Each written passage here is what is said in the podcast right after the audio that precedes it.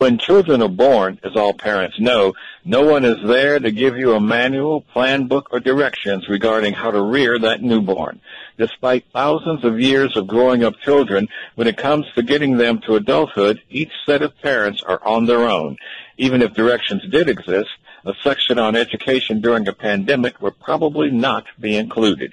Greetings again, Amanda Morgan. Returning children to school this fall is as big a decision parents are ever going to have to make. It's about health, not necessarily education. Educators have advised us that kids could do another semester or two of remote learning and when back into the classroom will educationally recover from the slowdown just fine. And there's no real hard standard to graduate in four years anyway. Currently, many students are taking five or six years to get out of high school and a lot longer to graduate from college. So what it's down to is a decision regarding health risk.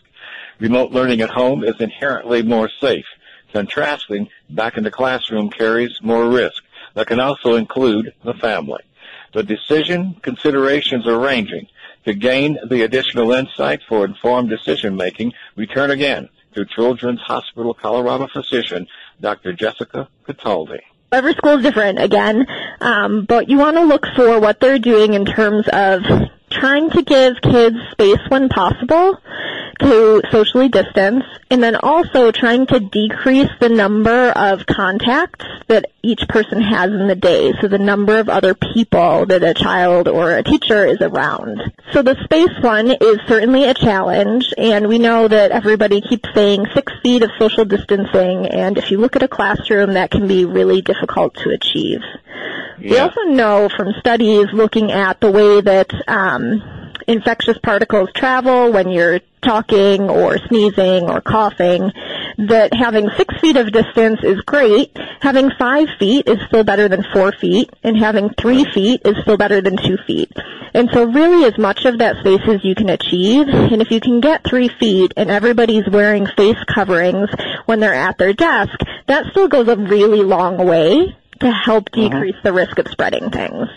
They also look for how schools are disinfecting or keeping things like, and I'm putting on my kid hat now, you know, I'm going to say, I need some water. I want to go to water fountain or I got to go to the bathroom, you know. Um, should parents also look how, look at how, how schools are going to be handling those types of protocols as well? Yeah, so you want to make sure that they've got some sort of cleaning plan that they've shared. Um, but honestly, we've seen over time that the things you touch um, are less likely to give you COVID unless you touch it and then immediately put your hand in your nose or your mouth, which certainly oh, okay. kids can do. So yeah, yeah. so emphasizing that hand washing is is really important. Um, uh-huh. And I think the most important thing is cleaning what we call high touch surfaces. So every kid should really have one desk that they're at or one space that they're at that is theirs so that they're not sharing and touching that same desk space as other people as much.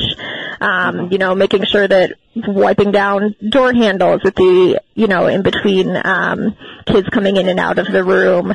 Um, trying to decrease the use of like shared um, materials or if you are sharing a lot of materials that lots of kids will be touching, trying to find things that you can wipe down in between as much as possible. And then again, adding that layer of hand washing, hand sanitizing in between. In a number of public schools, you also have educators because of the economics of their uh, students, they go out and buy crayons and buy pencils and tablets and that kind of thing. Would you recommend to educators that are doing that that they need to disinfect it or wipe it down or something before they give it to kids to use?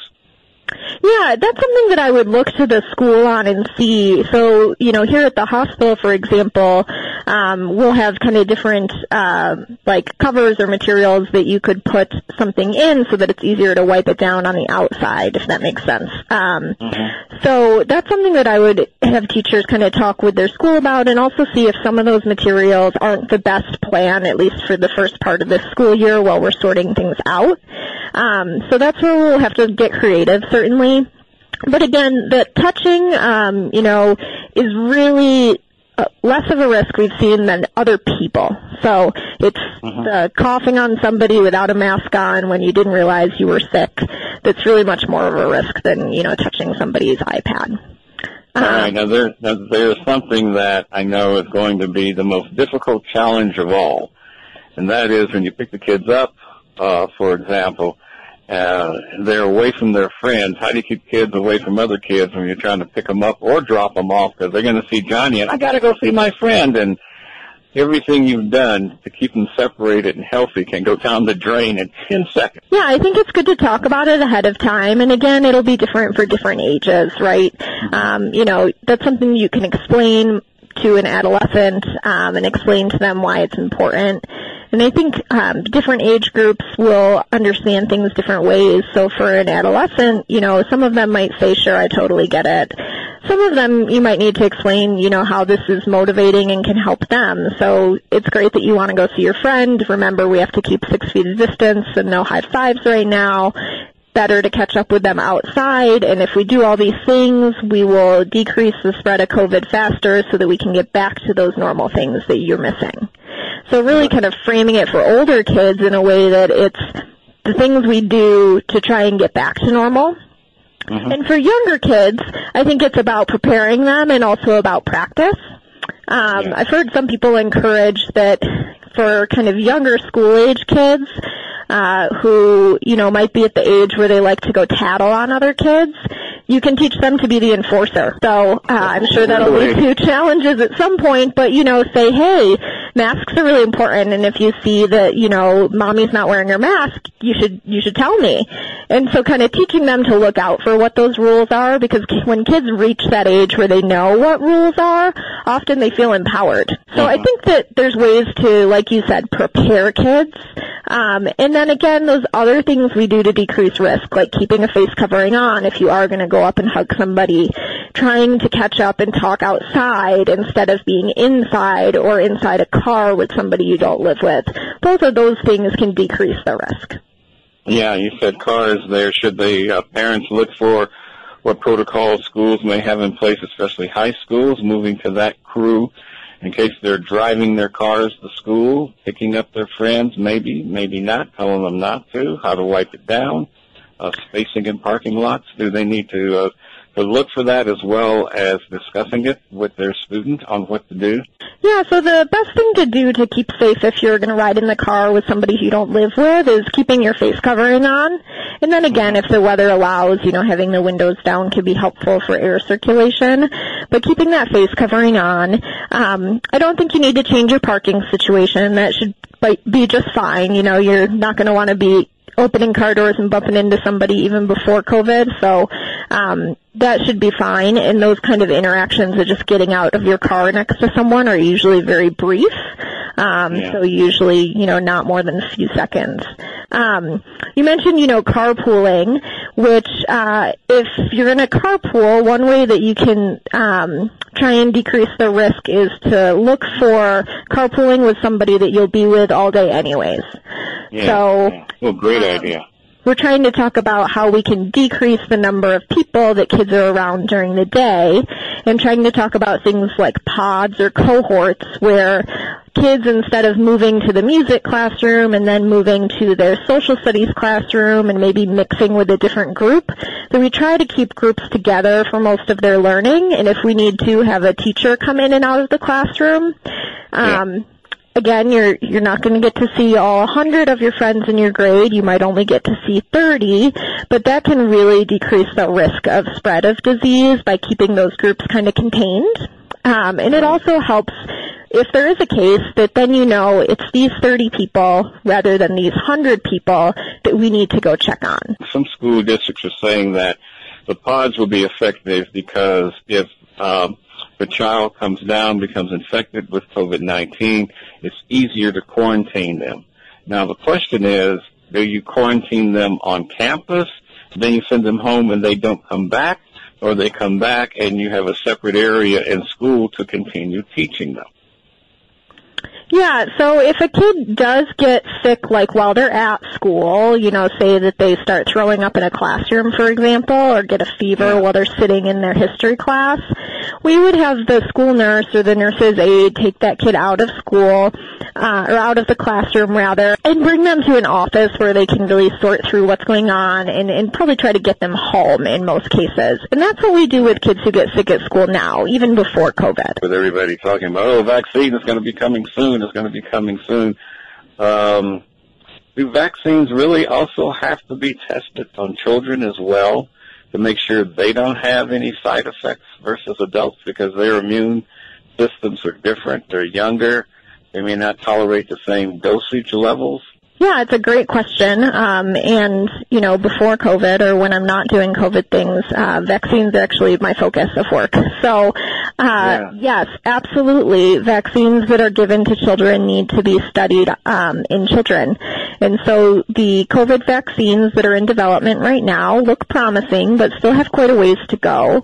And, uh, the candidates that have been in the news lately over the past couple weeks have not yet been studied in children. So the other thing to think about is once we have a vaccine, it's not going to be an infinite supply at first.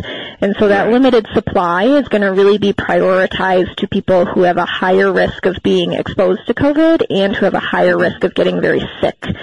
So right now, most kids don't fall in that category, and I think it's going to be quite a while before we're talking about the COVID vaccine for kids. Um, so even if they're talking about a vaccine early next year, it still may be six or eight more months before it's going to be available to children and some of the rest of us as well. Exactly. That's exactly right. So again, like I said, I, I think it's promising news on vaccines, but we have a long ways to go. And you're absolutely right that we want a vaccine that will help us um, you know, decrease the risk of COVID and try to get back um, to doing more things that we used to consider normal, but we want to do that safely. Um, and pediatricians, uh, know very well the sort of long history of vaccines and that there have been real challenges with vac- vaccine safety in the past. And we want to see this done right. You know, we want to make sure that um, when we have a vaccine that we know what to expect from it, we know what the side effects are, and we know that it's going to work. Is there anything else you think parents need to know in their evaluation before they uh, uh, decide to send a kid back to school or keep them doing remote learning that we haven't covered? One, you know, you need to decide what's right for your kid, and you need to expect change. So, uh, we talked about what happens if somebody gets COVID at school, that there'll have to be a shift to remote learning, at least for some people. You should expect that things are going to change throughout the year, and mm-hmm. be ready and prepare your kids for that change. The other thing is that all of these things we do to keep kids safe are related to and depend on everything going on outside school. So right. in places like Texas and Arizona right now, there are so many cases and the numbers are so high that no matter what you do, there's still going to be a higher risk of COVID in school, just like there's a higher risk of COVID in the grocery store. Right. So everything we can do to keep those numbers down in our communities is what helps enable us to go to get kids back to school in a safe way. Are our kids going to be mentally okay after all this changing, going back and forth, and seeing what's happening with people, and then seeing their schools changed around? Are kids a little more mentally tough than we think they are? It's an important question to ask. Um, you know, I think we're all going to be impacted by this for a while. Um, and I, I wouldn't say that kids are any different. Even young kids know that life is different right now. Young kids know that there's a germ or that people are getting very sick and, um, you know, talking about it with your kids can be helpful. Talking about expecting change and, you know, explaining that it's, it's okay to think that this is hard because it is hard. And then the other thing to point out is that um, schools offer more than just teaching. So those connections with teachers and classmates are really important for kids' uh, social development and for their mental health. Um, you know, you mentioned the kid who's really excited to see their friend they haven't seen in a long time. Those are real bonds and connections, um, just the way our friends and coworkers who we miss as adults help support us. So there are things about going back to school and trying to uh, be able to help kids sort through how challenging this is with other kids their age that could be really helpful and might be harder to do remotely. Dr. Jessica Cataldi, pediatric infectious disease specialist at Children's Hospital, Colorado. A deep appreciation to her for sharing her insights with us again. The Centers for Disease Control has additional information online at cdc.gov. I'm Adam Morgan. Do keep in touch. Stay on your game, and many thanks to you for sharing a few moments of your weekend with us.